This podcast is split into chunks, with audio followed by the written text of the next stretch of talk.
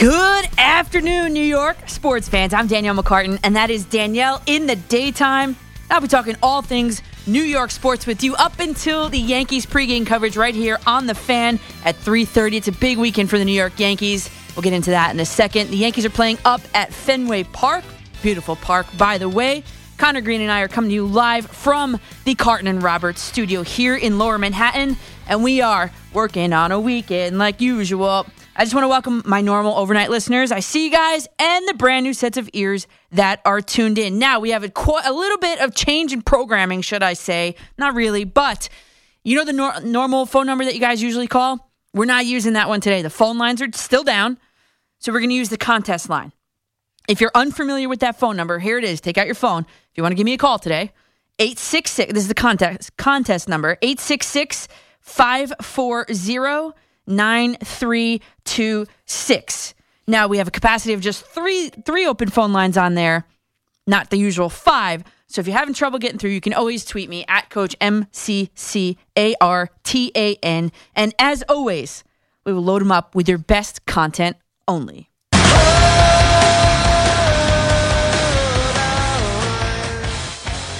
Yeah, this is the biggest weekend of the New York Yankees season, and yes, like good Charlotte in two thousand two, they are still holding on to a wild card spot. In fact, there are still three teams, all from the A L East, fighting for those two wild card spots in the American League. Going into Friday night's games, the Red Sox were up two games on the Yankees, and the Blue Jays were down one. That was it. That was the margin of separation among the three of them. More bigger picture, shall we, than just this weekend? This is the most important, longer stretch for the Yankees as well. The Yankees now have eight games remaining, all against the Red Sox, the Blue Jays, and the Rays, in that order. And there is still no guarantee that they will make the postseason when it's all said and done.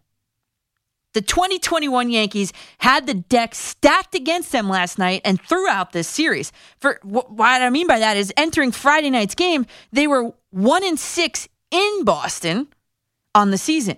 And their ace, Gerrit Cole, in Boston this season so far, oh and two with an E R A over seven going into Friday night's game at Fenway. Both of those things against the backdrop that the Yankees have the third toughest strength of schedule remaining in the league at that point. Man, actually, in the column where it says easiest opponents on Tankathon, the Yankees don't have a single team listed. The Yankees had to win Friday night's game behind Gerrit Cole. No ifs, ands, or buts. And what I was looking for in Friday night's game was simple. The majority of my focus was on Aaron Boone's managerial aggressiveness or timidness in what is really like game one of a postseason series. I came out of it with a split decision, honestly. One, I personally would have started Luke Voit as the D H, but instead, Boone insisted on Stanton as the D H and Gardner in center field. Why do I say that? Luke Voit, in his career, hits three sixty-four against Nathan Eovaldi, which is four for eleven. I know not a huge sample size, but still. And he has one home run. Brett Gardner, conversely, now, including last night's game, hits one seventy-nine against Eovaldi. five for twenty-eight, with exactly zero home runs. My pick would have definitely been Luke Voit. Ultimately, this decision obviously didn't matter throughout the course of the game because the Yankees, who are so hard up and thirsty for runs at times, were able to put up an eight spot in Boston last night. For a team that averaged three point four runs per game versus the Red Sox up until Friday night, they more than doubled that figure in their final run total, which renders my Voit preference irrelevant. The second thing I was looking for, I can't believe I'm saying this, but I actually like the way Boone and his computers managed the pitching staff. Aaron Boone and his computers let Gerrit Cole weather some adversity, which is a good thing at this juncture, especially with such a huge lead in the game at that point. And Boone actually let Gerrit Cole finish six whole full innings. After Cole gave up that three-run home run to Devers, were there any feelings of worry? I'd say no, because Cole has struck out thirty percent of the batters he's faced for the third time through the order. That's good for second best in the league. And I also liked Now Aaron Boone and his computers yanked Clay Holmes before it got too out of hand. Wandy Peralta entered in the bottom of the seventh with two outs and a runner on first and second. He promptly, in just five pitches, silenced the Bobby, Bobby, Bobby Dalbec chance at Fenway with a swinging strikeout that ended the frame. Talk about momentum killer. I also liked how Aaron Boone was not fooling around. Chad Green was called in to pitch the bottom of the ninth with what I think it was a six-run lead at that point, while Aroldis Chapman just was tossing a baseball in the bullpen just to stay warm. There was no need for any drama Friday night at Fenway. The choice of Green over Chapman exemplified that. And then, hey, Gleyber Torres looks to have found his identity at, at home plate in the batter's box. Yes, he hit a home run, but he also, in the top of the ninth, beat the shift and singled through the infield. His hit streak now stands at ten games. And you know what else? Of course, I went back and looked. And what I found, I got to tell you, I am not surprised by. The Yankees moved Gleyber Torres back to second base ele- exactly eleven games ago. So allow him a one-game readjustment, reacclimatization period. I can never say that word. Acclimatation period, reacclimatization, whatever it is. Allow him that one game just to get used to going back to second base. And his ten-game hitting streak almost directly coincides with his movement from shortstop to second base defensively. In fact, since moving defensive positions, he's batted three fifty with three extra base hits, four R B I, and a nine ten O P S. Are you surprised? If you're a fan of my show, you shouldn't be. We've talked about how sometimes just as a player, your level of comfort in playing a defensive position correlates with your production at the plate. And clearly, Gleyber Torres is one of those players. Good move, Aaron Boone and your computers. And despite what I just said about Gleyber Torres, if I had to choose a player of the game for Friday night's Boston Massacre, it would be Giancarlo Stanton. Three for five, four R B I, and most importantly, zero strikeouts. In fact, his three-run, three eighty-five foot home run off Nathan Eovaldi literally put the game away and out of reach in the third inning. With that swing in the bat, the score was New York six, Boston zero. With their eight to three victory, the Yankees ended the Red Sox seven-game win streak, one in which they averaged over eight runs per game. So where do the Yankees stand right now? Well, if the season ended today, I love doing this, the Yankees would hold the second wild card spot and they'd be taking on the Red Sox at Fenway Park. The Mariners and the Blue Jays are within striking distance, both just two games back from the Yankees. But as Giancarlo Stanton told Meredith Morakovitz after Friday night's game, he said, "It's in our hands. We have every opportunity. It's, what are we going to do with it?" Well, if the Yankees sleep, sweep the Red Sox this weekend, they could actually end up hosting the wild card game.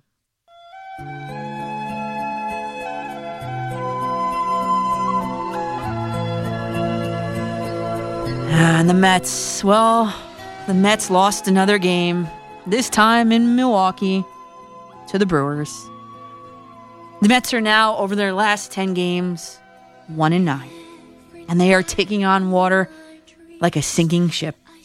Iceberg right ahead. I mean, all you really need to know about last night's game was that the Brewers hit three home runs off of Tyler McGill. Javier Baez wore the three strikeout sombrero, and the Mets were not able to generate much traffic on the base paths at all. Actually, they were only one for three with runners in scoring position. Same old story, same different day. As I checked the standings this morning, the Mets have officially been eliminated from wildcard contention. And here on this show, and I'm sure others, we've always known that the Mets were not going to make the postseason as a wildcard team. With that E next to their names in the wildcard standings, the Mets are, believe it or not, not yet, not technically, not mathematically eliminated from N L East contention. They sit at this very moment, eight games back of the Braves and one and a half games back of the Phillies. And before I get some angry tweets, let's just be really clear, you guys. The postseason is not going to happen for the Mets in twenty twenty-one. Everybody knows that, including some of the players on the team in, you know, reading between the lines and what they've been saying to the media. And yet, while the E or eliminated monster has been creeping up the N L East standards standings, it has not yet claimed the team from Queens. I'll put it this way. Would you, you listening right now, would you want someone to read your last rites when you aren't certain that you're actually dying? No.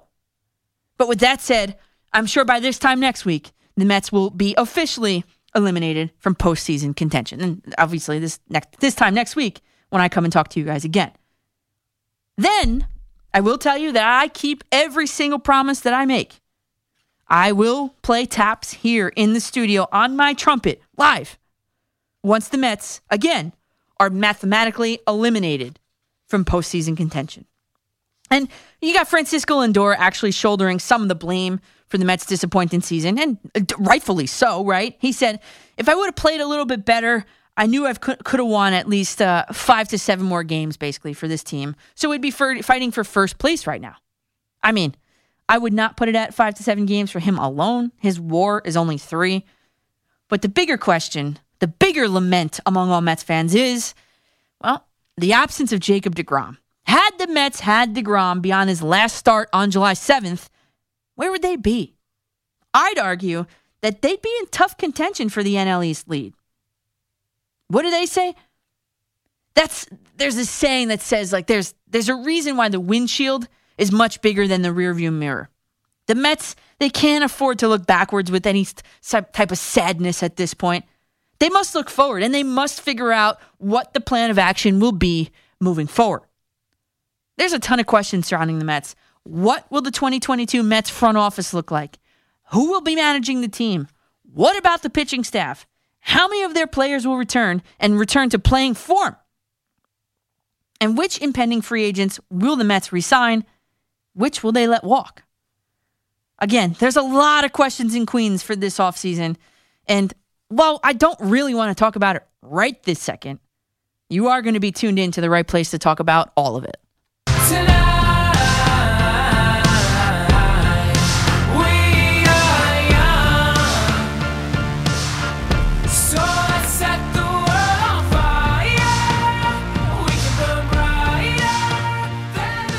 Yeah, here's something that everyone already knew. That Fun, featuring Janelle Monáe, just told you. The Jets are a young team. And are they ready to set the world on fire? No, not even close. Is that an excuse, though, for their poor play through the first two weeks? Well, maybe. Something that you might not have known, in week one, there were twenty, twenty, two zero Jets rookies playing in their first N F L game ever, including their quarterback. And something else you might not have known, because of COVID, there were even twenty-two second-year players that in week one of the preseason, that was also their first season, first, you know, N F L action ever. So when you, I was just trying to add that up, you've got twenty rookies and twenty-two second-year players that were taking the field for the first time in, in, let's just say, preseason week one. That's a lot. And everyone understands this, but did anyone think that this could be this bad through two weeks? I mean, the Jets have only put up twenty points in their first two games. I mean, I get it. But at what point do Jets fans have to start having this conversation again? You know, the one about a young, potentially spooked quarterback. Will this Jets rookie quarterback be seeing ghosts by Halloween? Look at what he, Zach Wilson has had to deal with over the f- course of the first two weeks.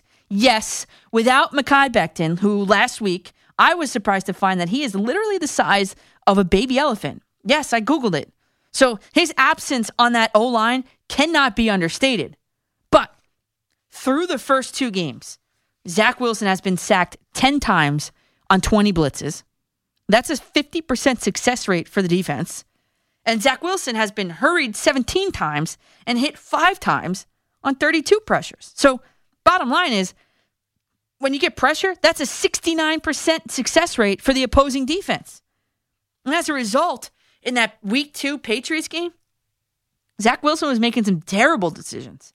twenty-five percent of his passes were classified as bad throws. Not to mention the four interceptions. One of which, though, wasn't technically his fault. But is this deja vu all over again? This week, the buzz phrase around Florham Park has been boring football. Is that a deke to the Broncos? Is like at a page uh, out of Belichick's book, as in, let's tell them we're going to play boring football and go into check down, checkmate, then wing the ball all over the yard? No, I don't think so. I think boring football is just that, boring football. And you don't need me to tell you that. Zach Wilson basically told you as much the other day. He said, it's just being smart with the football and understanding that sometimes in those situations, in games like that, there wasn't checkdowns on those I N Ts. It's be smart with the football. And that's exactly what you're going to see from the Jets tomorrow. Rich Cimini had a tweet from way downtown on Sunday, and he wrote, Wilson joined Sam Darnold and Mark Sanchez twice as the only Jets rookies to throw four interceptions in a game. The record is Sanchez with five in two thousand nine against the Bills. Everyone knew where the Jets were going to be, and they expected there to be some growing pains for this team this season. But did anyone think it was going to be this bad? As far as what am I expecting from the Jets in Denver tomorrow? Well, lots of rushing attempts, lots of high percentage completion attempts, and the Jets playing not to lose rather than to win. I'll have my official pick and score prediction coming up in the two p.m. hour. And of course, I welcome yours as well.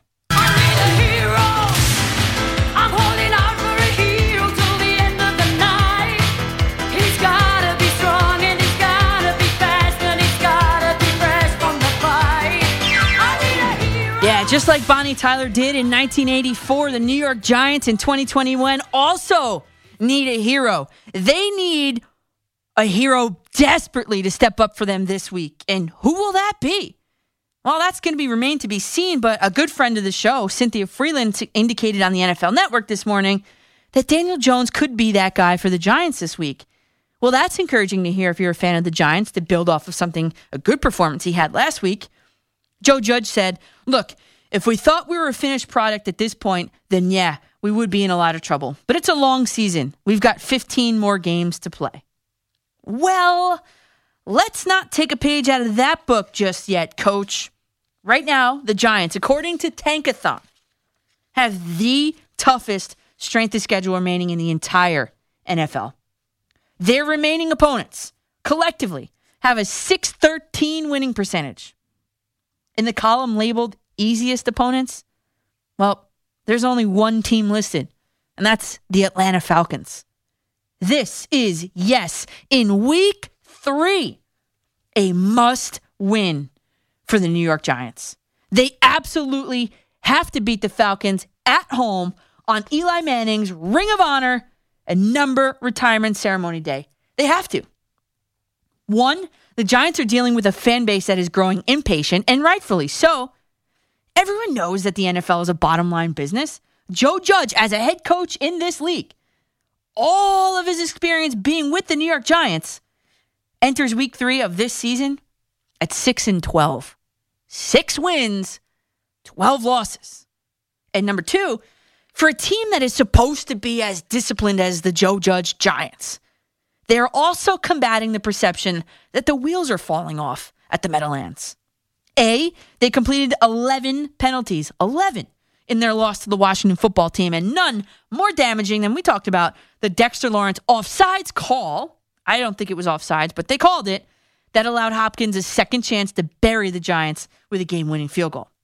He missed the first one, if you if you don't remember, if you if you've forgotten. If you have pushed that out of your collective memory banks, Hopkins missed the first one. Dexter Lawrence was called for offsides, and Hopkins made the second one and sent the Giants into a little bit of a tailspin. And don't forget, the holding, the holding call on C J Board, which negated a fantastic touchdown run by Daniel Jones in that game, too. And out of that particular drive, the Giants had to settle for a field goal. And might I remind you, the Giants lost by one point. And B, an alarming incident from week two has uh, on the sideline where, you know, big fish wide receiver Kenny Golladay, he was seen yelling at who everyone thought was Daniel Jones. But as it turns out, he was actually yelling at Jason Garrett. Does that make it any better? Of it, Garrett said, he and I had a good visit after the game. It was not an issue at all. And I put some dot, dot, dot here. There's always better ways to handle things as you go forward. Better ways to communicate. but it wasn't a big deal to me and to our team at all. I mean, I think we all yell at Jason Garrett through our T Vs each and every week. Am I right? But to get caught screaming at your coach on the sidelines on national television, that's really not a good look for this team. This disciplined team with their disciplinarian head coach, Joe Judge. But as they say, winning cures everything. Will the Giants pick up their first W at the expense of the Atlanta Falcons this weekend? I'll have my pick coming up in a little bit. Stay tuned. So let's get it going today. I have set the table for you guys, and I cannot wait to talk with you. The phone number is not the normal one. We're using the contest line today because the normal one is down. It is eight six six, five four zero, nine three two six. And I am Danielle McCartan in the daytime on The Fan in New York City. Welcome back to Danielle in the daytime here on The Fan in New York City. Again, we are using the contest line, eight six six, five four zero, nine three two six. And, and Lawrence Taylor, Phil Sims, Frank Gifford, and Eli Manning. As of tomorrow afternoon, no New York Giant will ever be allowed to wear the number ten ever again. So joining twelve other Giants, including the three that I just mentioned, Eazy-E, Eli Manning's number ten will hang from the proverbial rafters forever. Because obviously there's no rafters at MetLife Stadium. What is your favorite Eli Manning memory? I've got two. I've got one off the field and one on the field, and then we'll get to your calls. You know, off the field, you may or may not know about Eli Manning's involvement with Hackensack University Medical Center's Tackle Kids Cancer program. Well, he's been doing it since two thousand fifteen. And among so many other things, Manning matches community donations to, to Eli's challenge. He visits the patients and the doctors at the Children's Cancer, Cancer Institute there. He's part of an extensive media campaign to raise awareness for pediatric cancer. I mean, just so many great things. In fact, I had a girl in my class and on my volleyball team for a few years. I knew her for all four, obviously, through her high school career. And while we were together in those four years, her elementary school age sister was diagnosed with cancer. And I was told by her and her mom firsthand and totally off the record about how involved Eli Manning was. So if you've ever seen one of those tacker, Tackle Kids Cancer commercials uh, with Eli Manning, she's in them.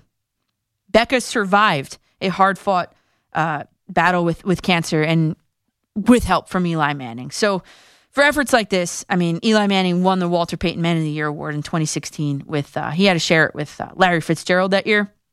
And and on the field, what is more exciting than third and five from their own forty-four-yard line with one minute and fifteen seconds left in Super Bowl forty-two? Jarvis Green, number ninety-seven on the Patriots, had an entire handful of Manning's jersey, the back of it. And he's just trying to yank him to the ground. And Manning somehow escapes out of that imminent sack. And he launched a ball downfield to David Tyree, who caught it on his helmet.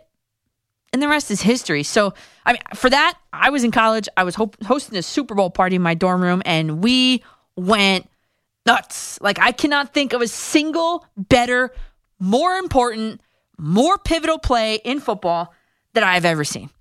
Manning was at the center of it all.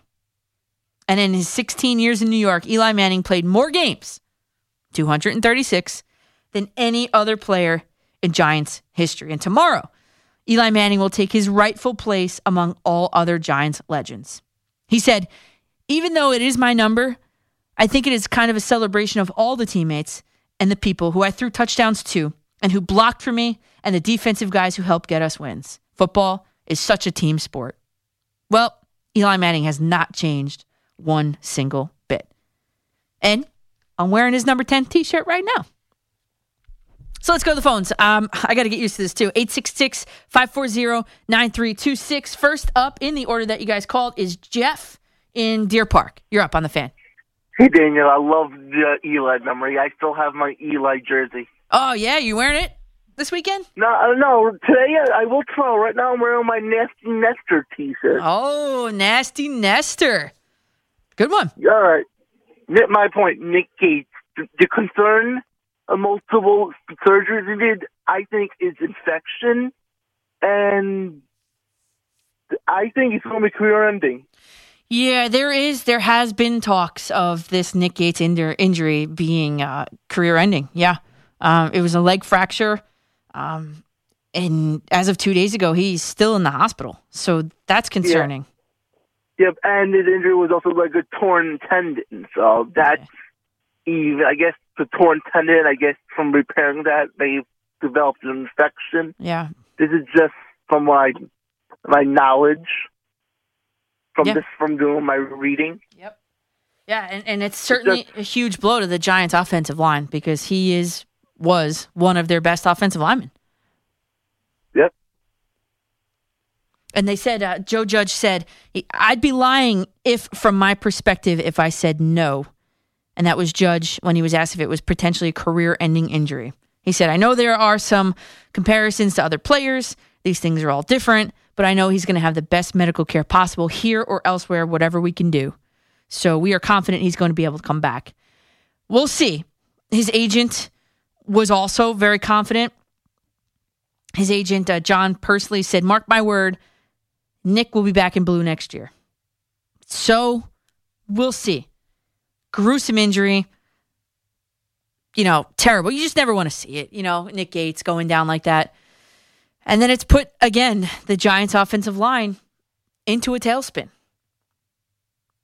Which, you know, I, I know Daniel Jones is a mobile quarterback. There's only so much he can do.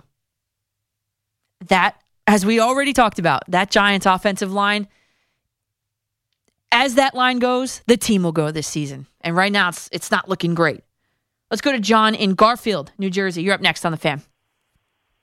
How you doing, Danielle? Thanks for having me. Oh, thanks for calling in. Appreciate it. Yeah, no problem. So Gleyber Torres is playing pretty well now that he has moved to second. Mm-hmm. G- yeah, and Gio, I think, is playing a decent shortstop. Mm-hmm. And then we got LeMahieu playing third. Yep. Which I think he's above average, but no, obviously nowhere near the elite defense that I think Gio brings to the table. Correct. Um, Gleyber is a guy that I think the Yankees probably should move in the offseason. I like an infield where Gio goes back to third because I just think he locks it down so well. Yep. Uh, maybe LeMahieu back to second, Rizzo at first, possibly, and then maybe go out and get a shortstop. That's those are my thoughts. I think I think Gleyber's stock's a little higher now that he's playing better, mm-hmm. and maybe this is a good time to sell him high. Um, yeah, listen, I don't know. I, listen, I, guess I, I wanted to move Gleyber Torres last offseason, and you guys killed me on Twitter, but here we are having this conversation uh, like not even a year later. Um, my question to you would be, okay, you're signing Rizzo, and you're signing a shortstop, so you're blowing by the, the luxury tax threshold, yeah? Uh, I guess that's true. Well, that's, that's, that, that's the thing, you know? I would do it. If it were up to me, I would I would just blow by it. I would be Dodgers, you know, two point oh and just do it. Yes, if it were me. Yeah, I agree. I mean, why should the Dodgers? Why should the Dodgers be taking taking the place of the Yankees? I mean, we are the New York Yankees. I mean, right. Maybe that sounds like a, a, a Yankee fan talk, but the usual Yankee fan talk. But I think they should do it, and that's just my opinion. Uh, and you obviously kind of agree with me, so that's cool. Yeah. And what do you think that Yankees will actually do, though? Well, that's the thing, there, John. And thanks for the call. I, that's the thing. I, listen, the Yankees are still playing for a postseason berth right here, but. What will they do? Depends on what Hal Steinbrenner wants to do. Because think about it, the Yankees have some guys that they're going to have to sign to pretty big contracts. One of them plays in right field and sometimes center field by the name of Aaron Judge. So are they going to just exceed that luxury tax, blow by it like the Dodgers, or not? If they are not going to choose to blow by that luxury tax threshold, they're going to keep Gleyber Torres because he is under control for... You know, they don't have to pay him for a couple more years at least. Off the top of my head, I think it's two more years. So they're going to keep him. He's a cheaper option. And they're just going to keep it the way it is now. But if they're going to blow by it, then, my God, look at all those shortstops that are going to be free agents. Look at them all. Or do you do it via trade? I don't know. I like Seager a lot. But they've already got their backup, you know, their, their, if he were to depart them, they already got their backup shortstop. So I don't know. Nobody knows. I don't I don't think anybody knows. It all depends on what Hal Steinbrenner is is going to do with his wallet. honestly. But if it were me, I would absolutely blow by that threshold and just go ahead and do it. Go win a championship. Go be the Dodgers, as crazy as that sounds. Go be the Dodgers, but but in that same sense, go find yourself as the New York Yankees again, if that makes sense. Let's go, Stuart in Brooklyn. You're up next on The Fan. Uh, good afternoon, Coach. What's up, Stuart? Always a pleasure to always a pleasure to talk to you. Yeah, I agree with you. I, I, I, I, if I was the Yankees, go blow by it. What happened here? What happened to when we had George around? Let him rest in peace. Did he ever think about luxury tax, or did he just think about winning? Winning. That's it. He always thought about winning. He didn't care about the luxury tax. He wanted to put a winning product on the team. And I do remember Hal saying in the fall of two thousand eight, going into two thousand nine, we have a commitment to our fans. And uh, where'd that commitment go? Uh, flush down the toilet. Goodbye. He hasn't done anything, and you, like I said, like I've been saying to you and preaching to you for so many months now, we got to get new blood in the front office. Yeah. We got to go in and say to Cashman, well, nice knowing you, and it's the same thing to Boone. Goodbye. And we got to get new blood as a manager. I don't know who it's going to be, and I think we got to get a new G M. And Evan said, well, the Mets should take uh, Brian Cashman. And that would be fine, as long as we could get one or two people, Billy Beane or Theo Epstein, and I would be fine with that. And whatever manager we could find, I think that would be it. Uh, uh, somebody said, I don't know if it was on your show, Hensley Mullins had a better, better background as a manager or manager material than Aaron Boone. Yeah. Am I correct? Yes, that was my show, yes. That was your show. And Europe, that was one hundred percent. Now, how in God's planet did Aaron Boone beat out Hensley Mullins, who has more experience as a coach and potential manager material? I don't understand that. I know what. Wait, I got the answer for you. Uh, Cashman's puppet. Mm, that's exactly right, Stuart. That's the, that's, that's the simple answer. He's Cashman's puppet, and enough already with the puppet, and enough with the puppet master. Enough already. We got to get some new blood. And we, we, we should we move Gleyber? Sure. Go get a shortstop. Let's do it. Let's go and do be the, let's be the New York Yankees like they once were. Yeah. Let's be the number one rated team. Let's show our muscle. And guess what? Will, will Haustein and Brenner do it? I don't think so. Yeah, Stuart, and then, and that is, sorry to cut you off, that, that is the question. Will Hal Steinbrenner do it? I don't know. And this is a, an interesting conundrum now, because if the Yankees do make the postseason, I mean, they've showed you that they, they have no qualms in firing a manager who has brought the team to within one game of World Series, and that was Joe Girardi, and just giving him the axe. We'll see. We'll see. I do agree that they need new blood. I, I, I wonder what a guy like Joe Girardi could have done with a team as stacked as this one. We'll never know, but I wonder. I do often wonder that. And you know, besides Javier Baez, who was the latest player to join the I shouldn't be wearing my precious jewelry to work club? We'll talk about this and this trend coming up. You guys, eight seven seven, nope, wait, that scratch that, eight six six, five four zero, nine three two six is the number to call. I'm Danielle in the daytime with you till about three thirty this afternoon. Welcome back to Danielle in the Daytime here on W F A N in the very beautiful seventy-five degree New York City. It's a beautiful day outside. And uh, we're taking your calls not on the regular line. Again, we're taking them on the contest line, eight six six, five four zero, nine three two six. The regular lines are down and they are working on them. So we'll see. Maybe by the end of the show, we'll have them up and running.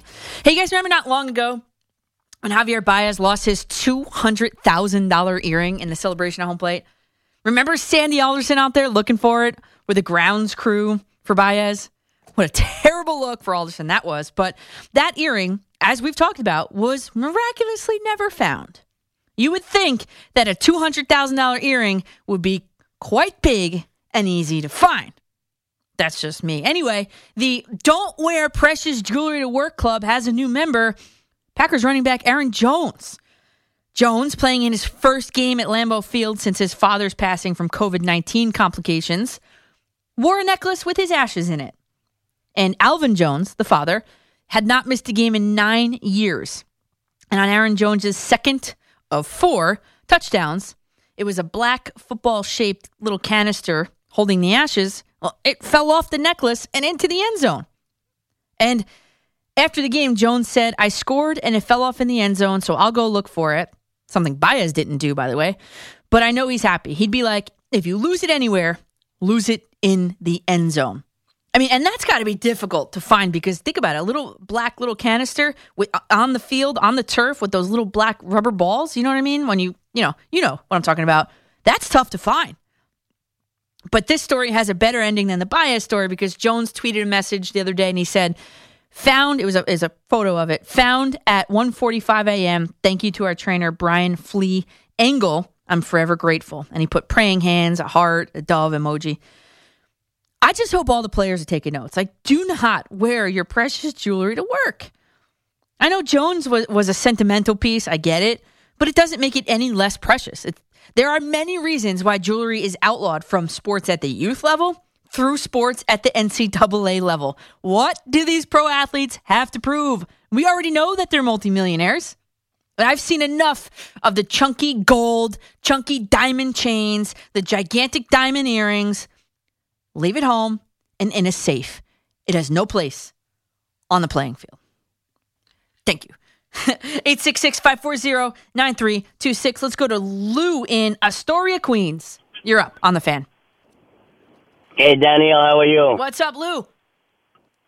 Yeah, listen, I agree with you with uh, Stanton should have played left field, especially in uh, in Fenway Park, which is a very small left field. You know, he could cover that very well. Exactly. And Voit and, and Odor, I mean, the, I mean, especially Voit, those guys got to stay a little sharp because you never know you got, you, you need them and you got to use them. So uh, I agree with you one hundred percent, especially with Voit, okay? Mm-hmm.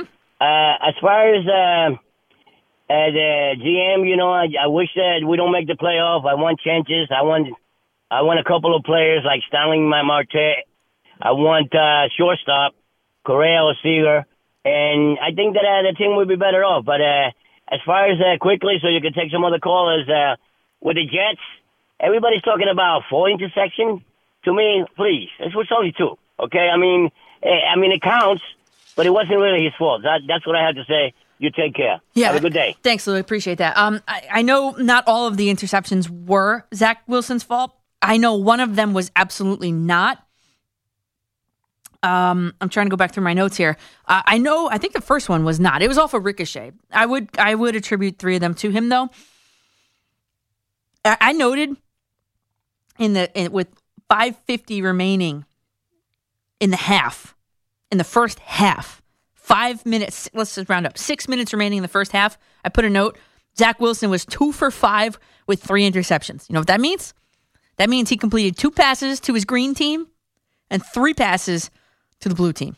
Brutal. That was just, I bet it was just awful. It was an awful first half. I mean, at halftime, he had exactly as many completions to the Jets as he, as he did to the Patriots, three. So then I wrote, technically he's six and seven on the day, right? Yeah, okay. At that point, the Jets' offensive line had surrendered zero sacks. So what's what's the deal?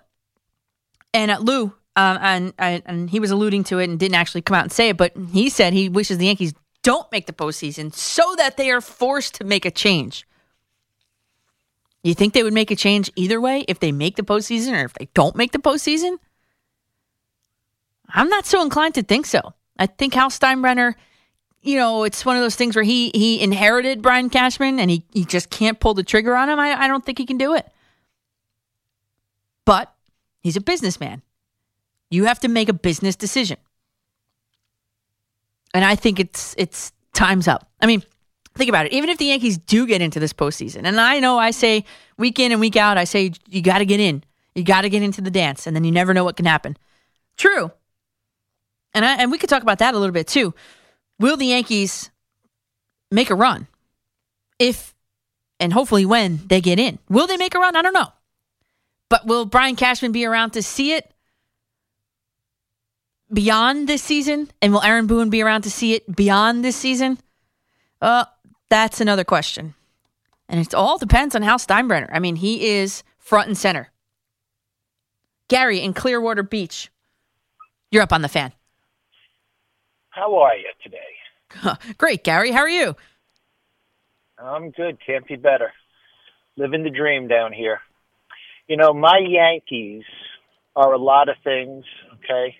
Uh, and there are a lot of things that they're not. But one of the things that uh, that they are right now is consistent with their executives. Uh, Cashman is not going anywhere.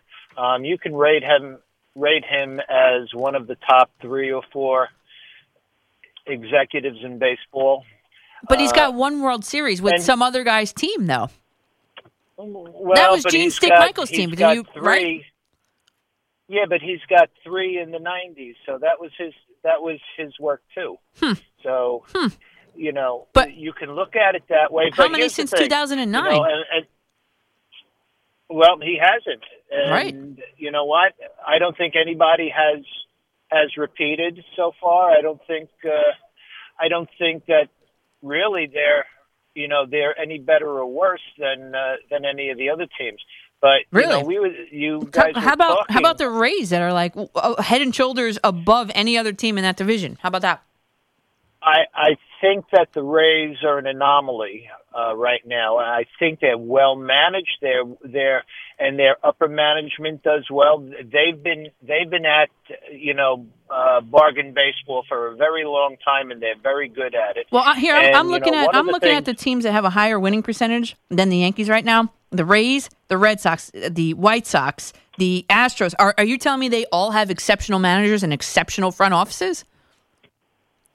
I mean, I can keep going if you want. Not all of them, not all of them do, but oh. the Rays do. Okay, the Rays okay. absolutely do. I think Toronto got lucky with their draft, and they've got you know children of of of Hall of Famers playing for them that that have been around. But that doesn't make you a good uh, player. I, I you're you're a child of a Hall no, of Fame player. It doesn't make you a good player.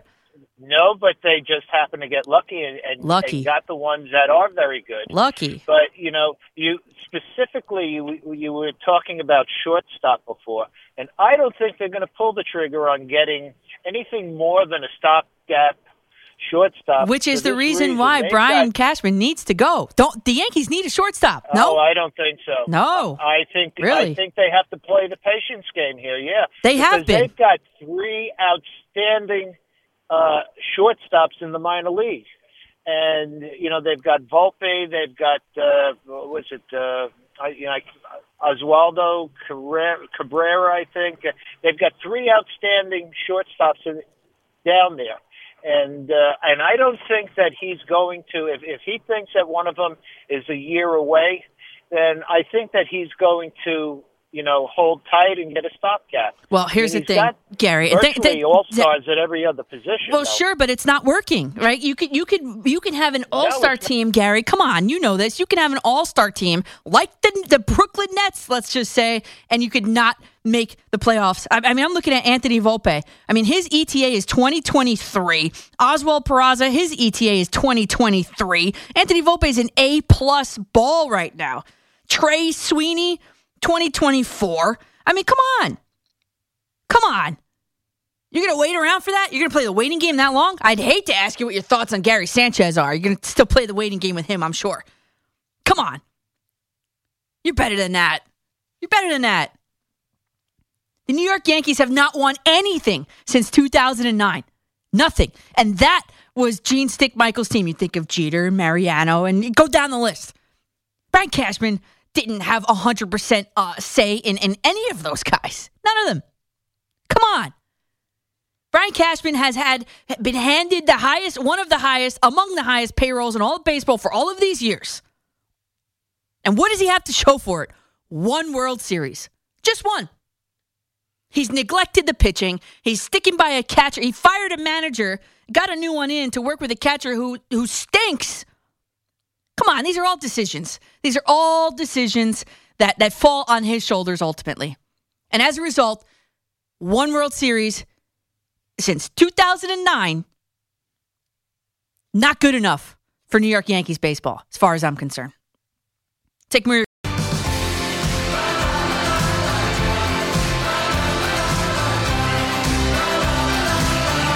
Welcome back to The Fan at this two oh six this afternoon. I'm Danielle McCartan, bringing you all the way up to the Yankees pregame coverage beginning around three thirty here on The Fan.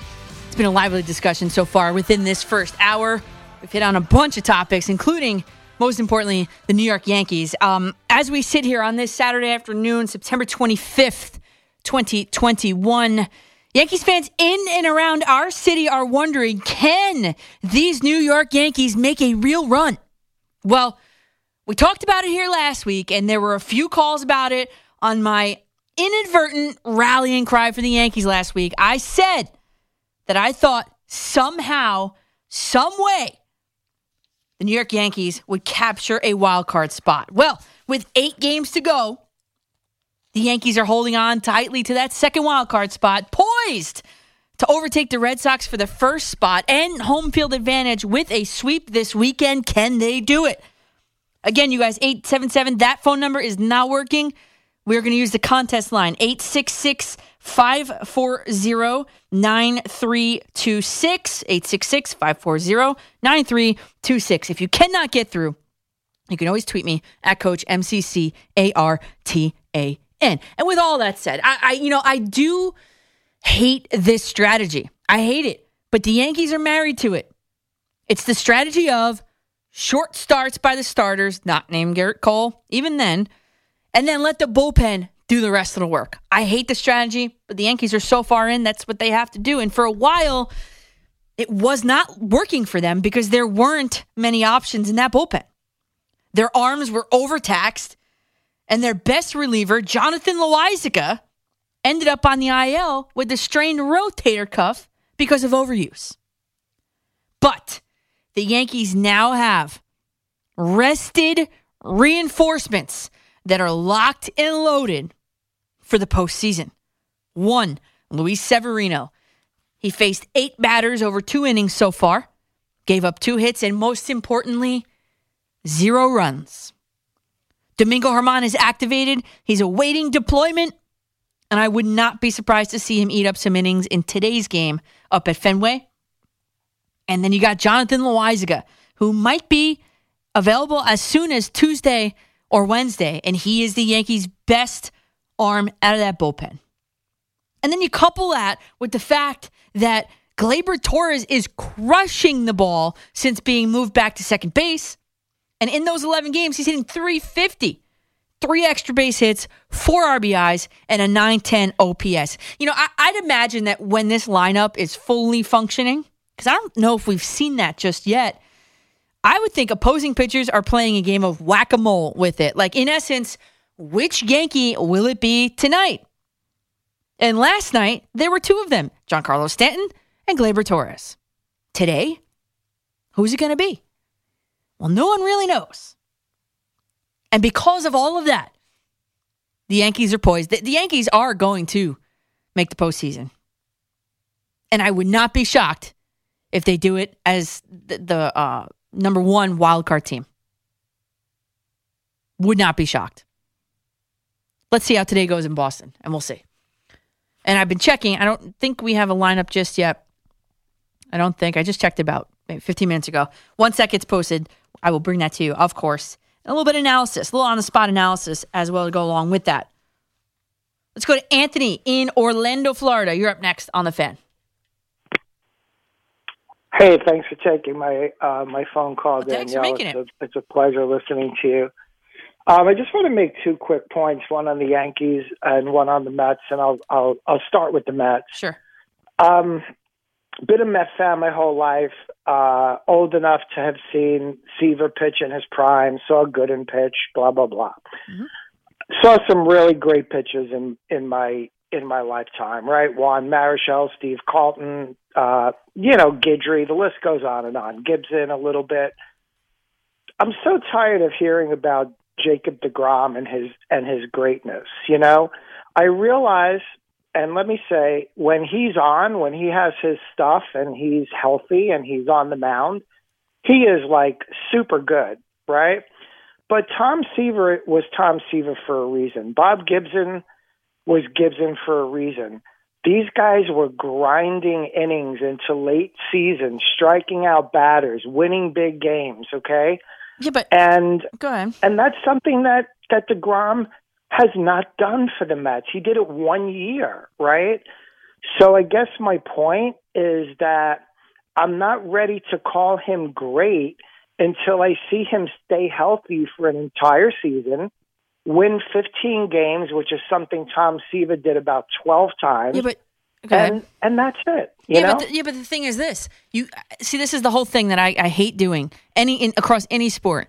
You cannot compare players of different eras. It's just different baseball. It really is. Well, who was pitching for the Yankees? Who was pitching the big game for the Yankees last night? It was and Gerrit actually Cole. Pitched really well. Okay, but right. he only went six but, innings. But, okay, but he could have probably gone a little bit longer. But, the, but he threw see, one that's bad the pitch, point. Right? But that's the point. They, they're yanking these pitchers much earlier than those guys that you mentioned. Yeah, but the point is that he's pitching in a critical game going into October. Yeah, but DeGrom hasn't on. pitched in months. Come That's on. the point. I understand he, he's hurt. I get that about Jacob DeGrom. I understand. He hasn't he's pitched since hurt, he though. hasn't pitched he's since July hurt. seventh. He hasn't pitched since July seventh. What about the team around him? The team around him, I mean, I, they stink. I agree. Did did we did not Seaver have this have, conversation a while? A great team? Come on. Did Seaver have a great team? Seaver won a World Series. Seriously. Did Seaver have Did Seaver what? have one great oh, hitter on. on his team? Come on. Name come on. One. Come on. You Name cannot one comp- great hitter that Seaver had on his team. You can't do this. You cannot compare Jacob. Listen, Jacob DeGrom, I'm looking at uh, his season this so, so far, uh, this current season, eclipsing uh-huh. Gibson in every category that a pitcher can control. Opponent batting average, opponent uh, O P S. You oh, have but to he look can't at those. Control his health? His health isn't under his control. Whose Actually, control is that under? Um, listen, I have a I have a strained rotator cuff right now. I don't know how the hell it happened. Right now, I'm sitting here with yeah, it. But I can't control it either. But I can't excuse him for his injury. You know, we can go through Come history on. and point to great athletes. You just that did, but you just did terrible that. injuries.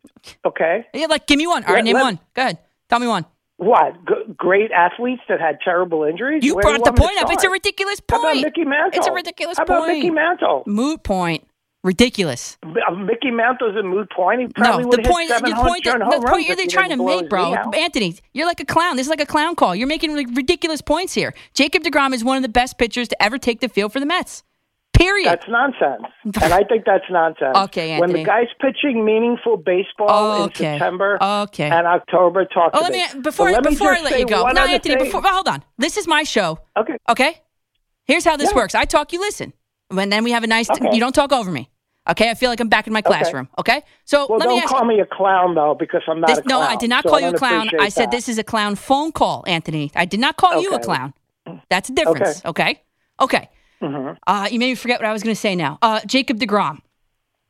You made me totally forget what I was going to say. Mm-hmm. That's okay. Hmm. Can I make a, Can I make a comment about Cashman really quick?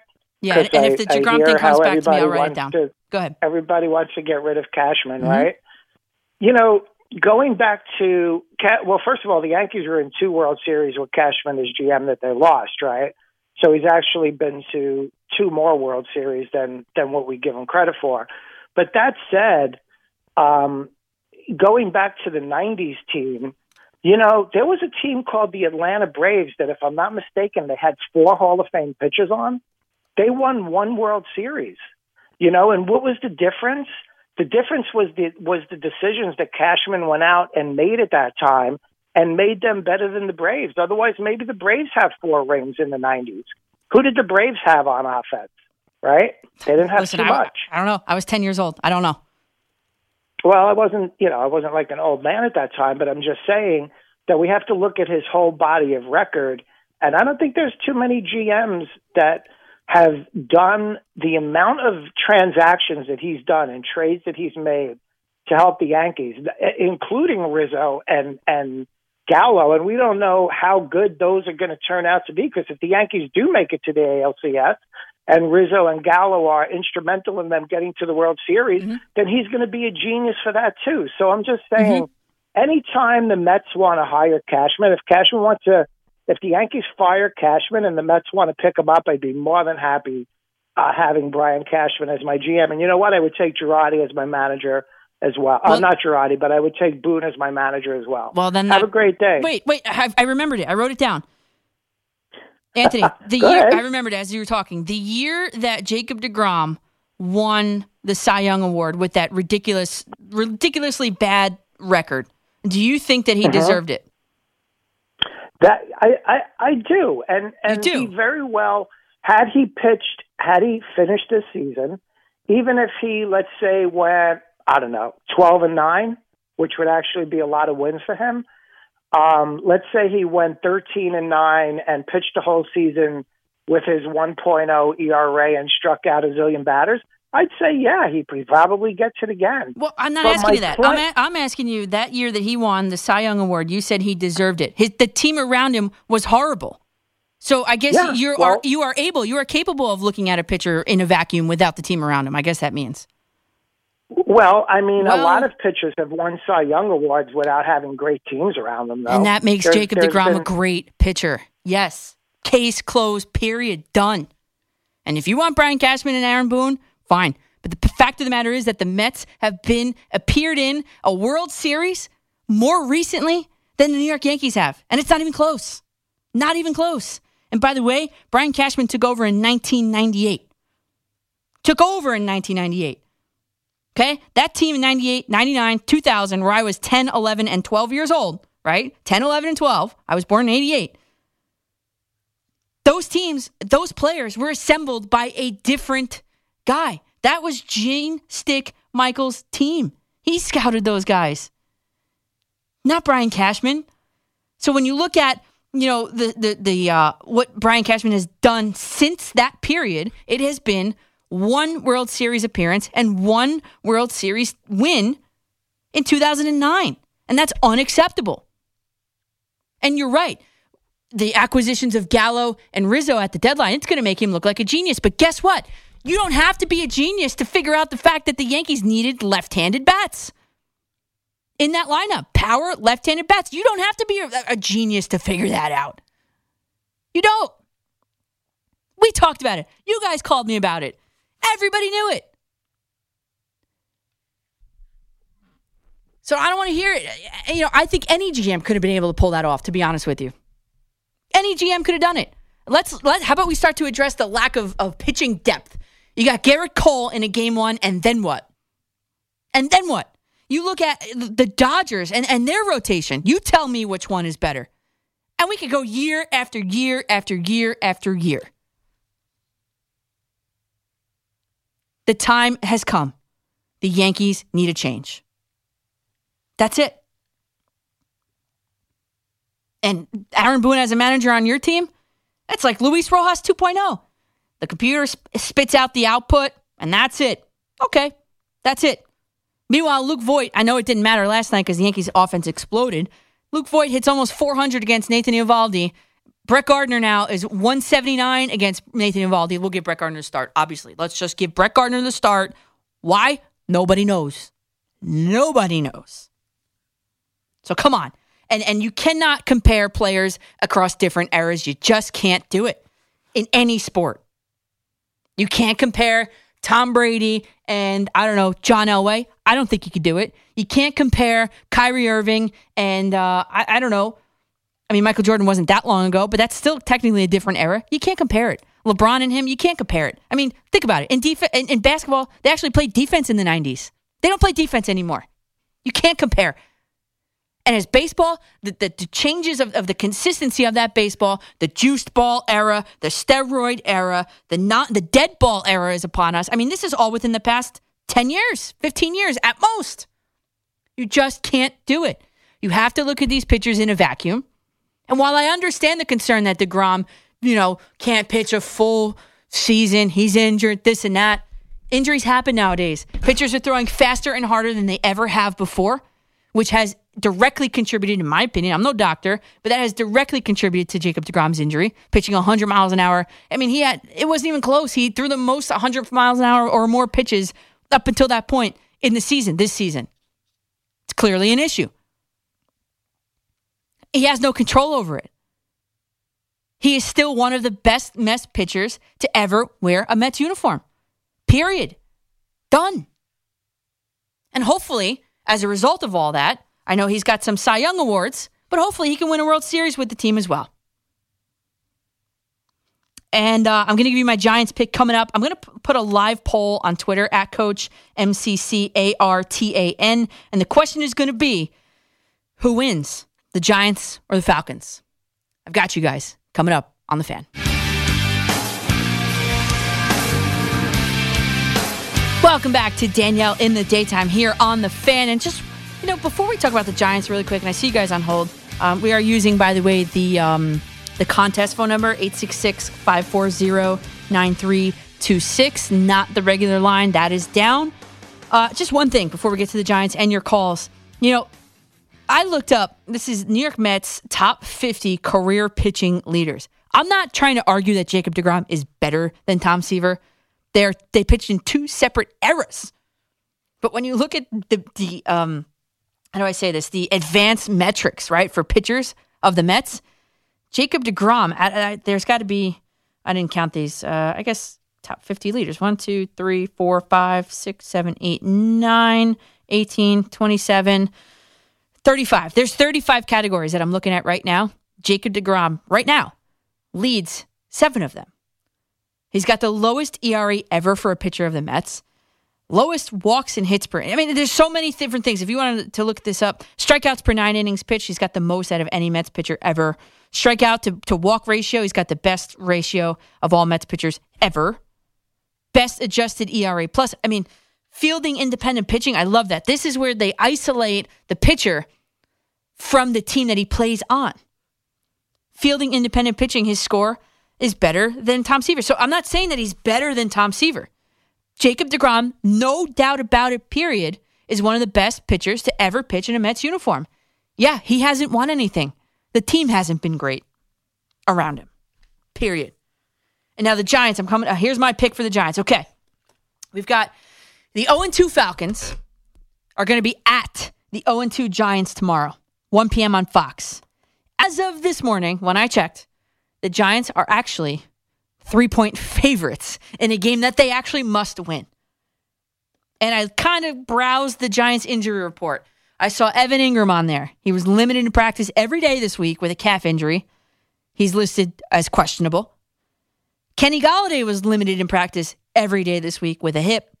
He's listed as questionable. That was as of this morning. And then I also noted that Logan Ryan, hamstring, and surprise, surprise, Kadarius Toney, ankle, were also limited in practice every day this week. I think the last two should be ready to go tomorrow. It's not noted anywhere that they wouldn't be, but I expect this to be a close game. I'll give you uh, my three takes here. Ready? One, I expect and I hope for the Giants defense to play less zone coverage and to match up more in man situations. I mean, for a Giants defense that has stacked guys like Jabril Peppers, Adoree Jackson, James Bradberry, who's coming off a Pro Bowl season, can someone please tell me why Patrick Graham is insistent upon providing soft, prevent-like coverage? I mean, in what world are they preventing? What are they preventing for the entire duration of, of the entire game?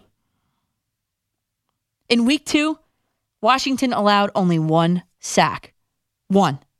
And Taylor Heineke completed seventy-four percent of his passes. This ain't it. This is not the formula to success. Success, if you're the Giants, fix it. And number two, Graham Gano was a superstar in week two. In fact, he accounted for seventeen of the Giants' points. seventeen of their twenty-nine points. And that cannot happen again. This offense needs to put up points tomorrow. Which leads me to number three, Daniel Jones. Last week on the ground, nine carries, ninety-five yards, ten point six yards per catch carry. That's more than Saquon Barkley. Like three times more almost than Saquon Barkley. Yards per attempt and, ca- and carry. And then last week through the air, wow, Daniel Jones is hoping to build on this. A one oh two point two rating with a touchdown and zero interceptions. And his old boys, Slayton and Shepard, led the way. And then Kenny Golladay did not like it, blew up on the sideline, but he wasn't wrong. Kenny Golladay was targeted eight times, caught only three of them. And here's the thing, Daniel Jones was among the best, if not the best, deep thrower in the league last season. Deep, as defined as over twenty yards in the air. So I went to N F L's Next Gen Stats, and I noted that the Giants have thrown, and, and Jason Garrett has called, and the Giants have thrown exactly three deep passes this entire season so far. Three. Just three. And yes, the Falcons defense sacked Tom Brady three times last week, hit him five times. But they also allowed five touchdown passes and a quarterback rating of one twenty-nine point two. In the two games, they they give up. The Falcons defense gi- gives up, four on average, four touchdown passes each week, and they pick off zero footballs each week. Throw it deep. Open the playbook. Throw it downfield. Crying out loud. I'm going to be yelling at Jason Garrett, too, through the T V. And the run defense of the Falcons isn't great this year either so far. I'm also going to be watching the Giants' ability to cover the tight end, or inability. They are really never really able to do it, and Kyle Pitts would naturally then be a matchup nightmare for the Giants. So with all that said, which will be the team to put one in the win column for the first time this season? Will it be the Giants? Will it be the Atlanta Falcons? I put up a poll. Let me see what you guys said first. Okay, we got two minutes left in this poll. seventy-six percent of you guys are picking the New York Giants, and this is at Coach M C C A R T A N. seventy-six percent of you guys are picking the Giants, and I am too. Giants twenty-four, Falcons seventeen is my score prediction. All right, and we will go to the phones. Again, this is the contest number eight six six, five four zero, nine three two six. Michael in Fairfield, Connecticut, you're up on The Fan. Yes, hi, I'm here. Can you hear me? Yes, but you have to take me off speakerphone. Yeah, there we go. Okay, sorry. Um, okay, I just wanted to um, uh, make a comment about the Yankees. Mm-hmm. Uh, I'm, I'm a Mets fan, but I uh, admire about the way they're going about this, and uh, I think eventually they're going to get there. Uh, like they say, it doesn't uh, matter how you uh, get to the dance. It's how, you know, it's getting there. Right. You just yeah, got to get in, my... right? Anything can happen. I yeah. get you. Yeah. I, I remember my prom. I, I drove a seventeen-year-old car with a hood that was tied closed. I wore a suit that looked like the one that Joe Pesci wore in My Cousin Vinny.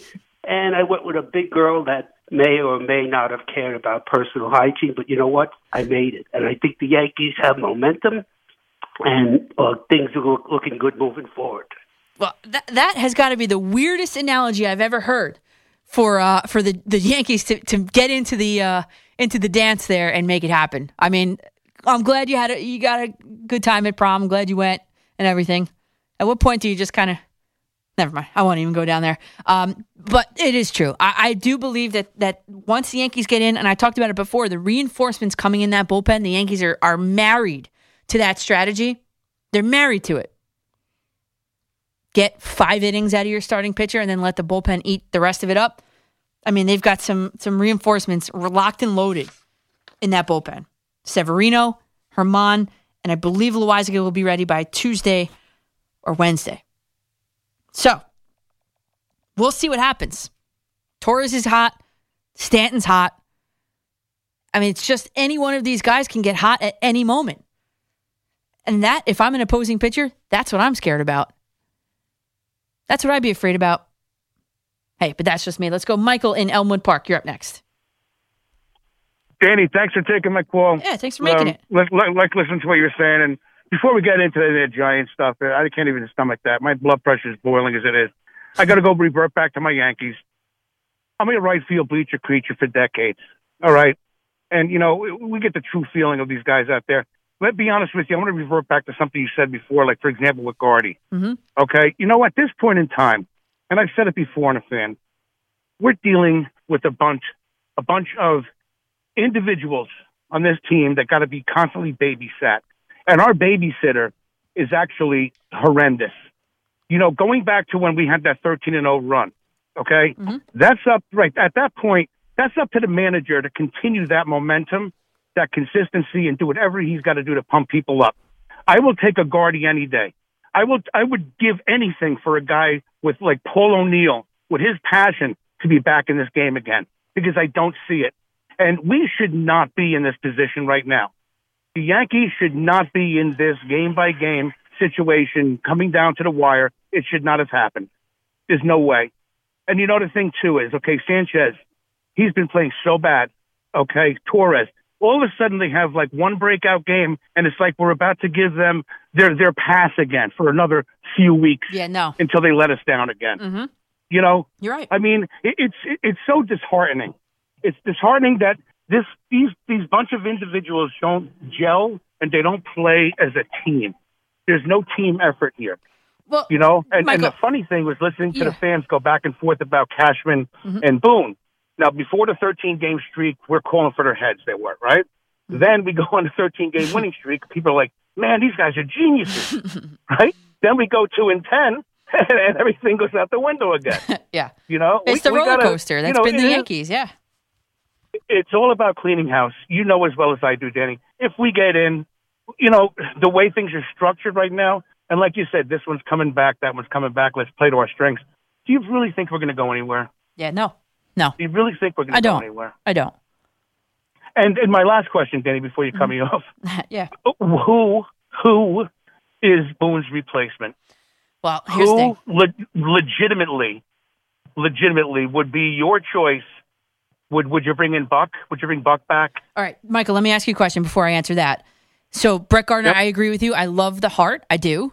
I do. But I think the, the banging of the dugout, I think, is a little excessive, all that, right? But me, I, I like those guys on the team. I do. And who's to say that they yeah. don't have that? I mean, Judge called the meeting, that, that players-only meeting, yes. right? Okay, but yes. right now, as the way this team is constructed right now, I prefer Brett Gardner in the dugout than on the field at this point. Okay, that's okay. Yeah. Okay. I mean, I, yeah. Okay. So I, I think he's going to stay with the organization for a long time in whatever capacity it is. He right. needs to. Sure. You know? That's fine. But, I mean, who's going to who's gonna be our skipper? Well, you know, uh, you Michael, know, when people come back and say, yeah. oh, we should have kept Girardi, I don't think that's the case at all. Yeah, no, I you know, I, like I think rock. They should have no kept. I think they, no, I don't care who who cares about his personality. The guy brought the, a, a team that was coming up, the baby Bombers. No one expected anything from them. He brought them to within one game of the World Series against the cheating Astros. Joe Girardi oh. was was the guy. The reason why they got rid of Joe Girardi, and thanks for the call there, Michael, the reason why they got rid of Joe Girardi is because he apparently didn't get along with uh, Gary Sanchez. Who cares? Gary Sanchez stinks. He stunk then, and he stunk. He stinks now.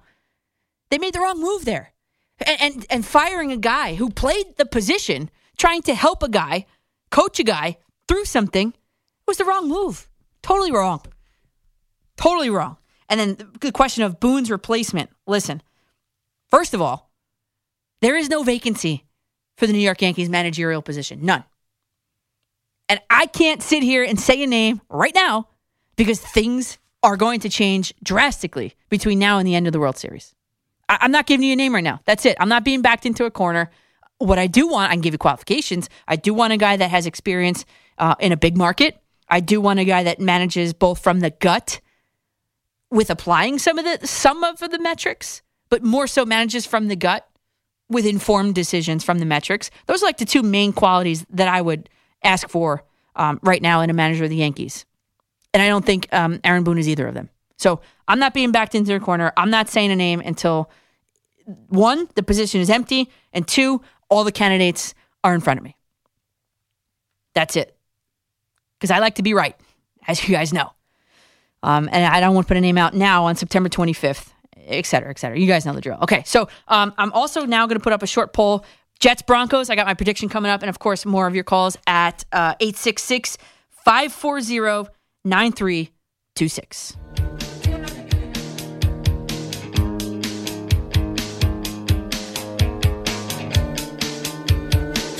Welcome back to Danielle in the Daytime. Isn't this fun? Danielle in the Daytime here on The Fan in New York City. Got John and Susan with the New York Yankees pregame show coming up at three thirty.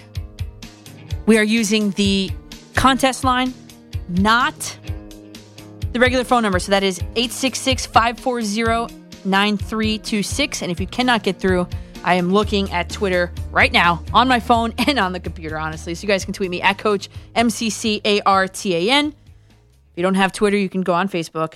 Facebook.com slash Coach McCartan. I also, I don't have that open right now. Facebook makes it kind of difficult. But anyway, so um, we'll get to your calls in a sec. I got to do my Jets Broncos preview. I put a poll up online that is closing in, let's see. Jets poll is closing in seven minutes. So you guys go ahead and get your votes in at Coach M C C A R T A N. Here we go. As of this morning, When I checked, the Jets were ten and a half point underdogs against the Broncos in Denver. I think that's all you really need to know. I mean, this Broncos wide receiver group is a matchup nightmare, even without Jerry Jeudy. I mean, you saw Courtland Sutton. He went off. Courtland Sutton went off against the Jaguars last week. Nine receptions, one fifty-nine yards. Maybe you played him in your fantasy te- fantasy league. Now you know about him. Maybe you have him on your team. Good for you.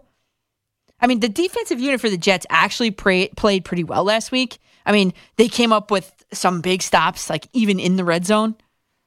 The offense for the Jets is the problem. Boring football is the game plan, clearly, offensively, and it is not a decoy. I mean, it can't get much worse for Zach Wilson, could it? I mean, a rating of a lowly thirty-seven last week, four interceptions, zero touchdowns.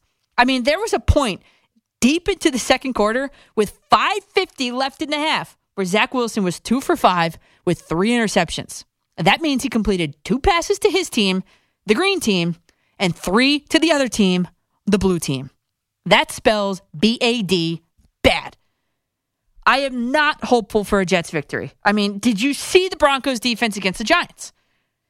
The Jets offense has only scored twenty points over the last two games.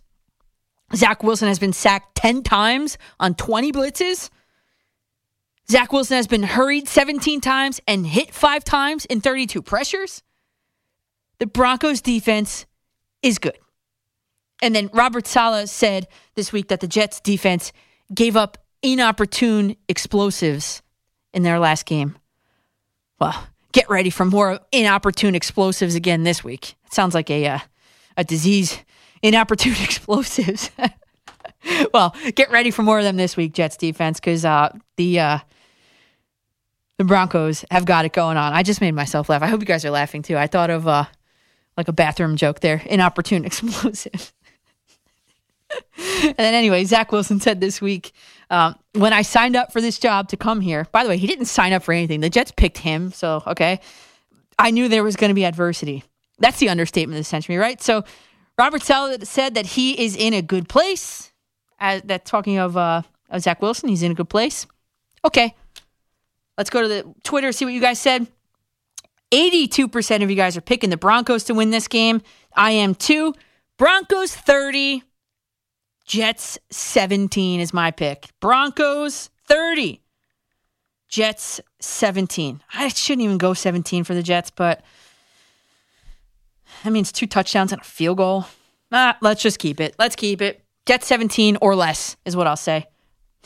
Broncos thirty, Jets seventeen. All right, back to your calls at the contest number, which is eight six six, five four zero, nine three two six. Bill in Pennsylvania, you are up on The Fan.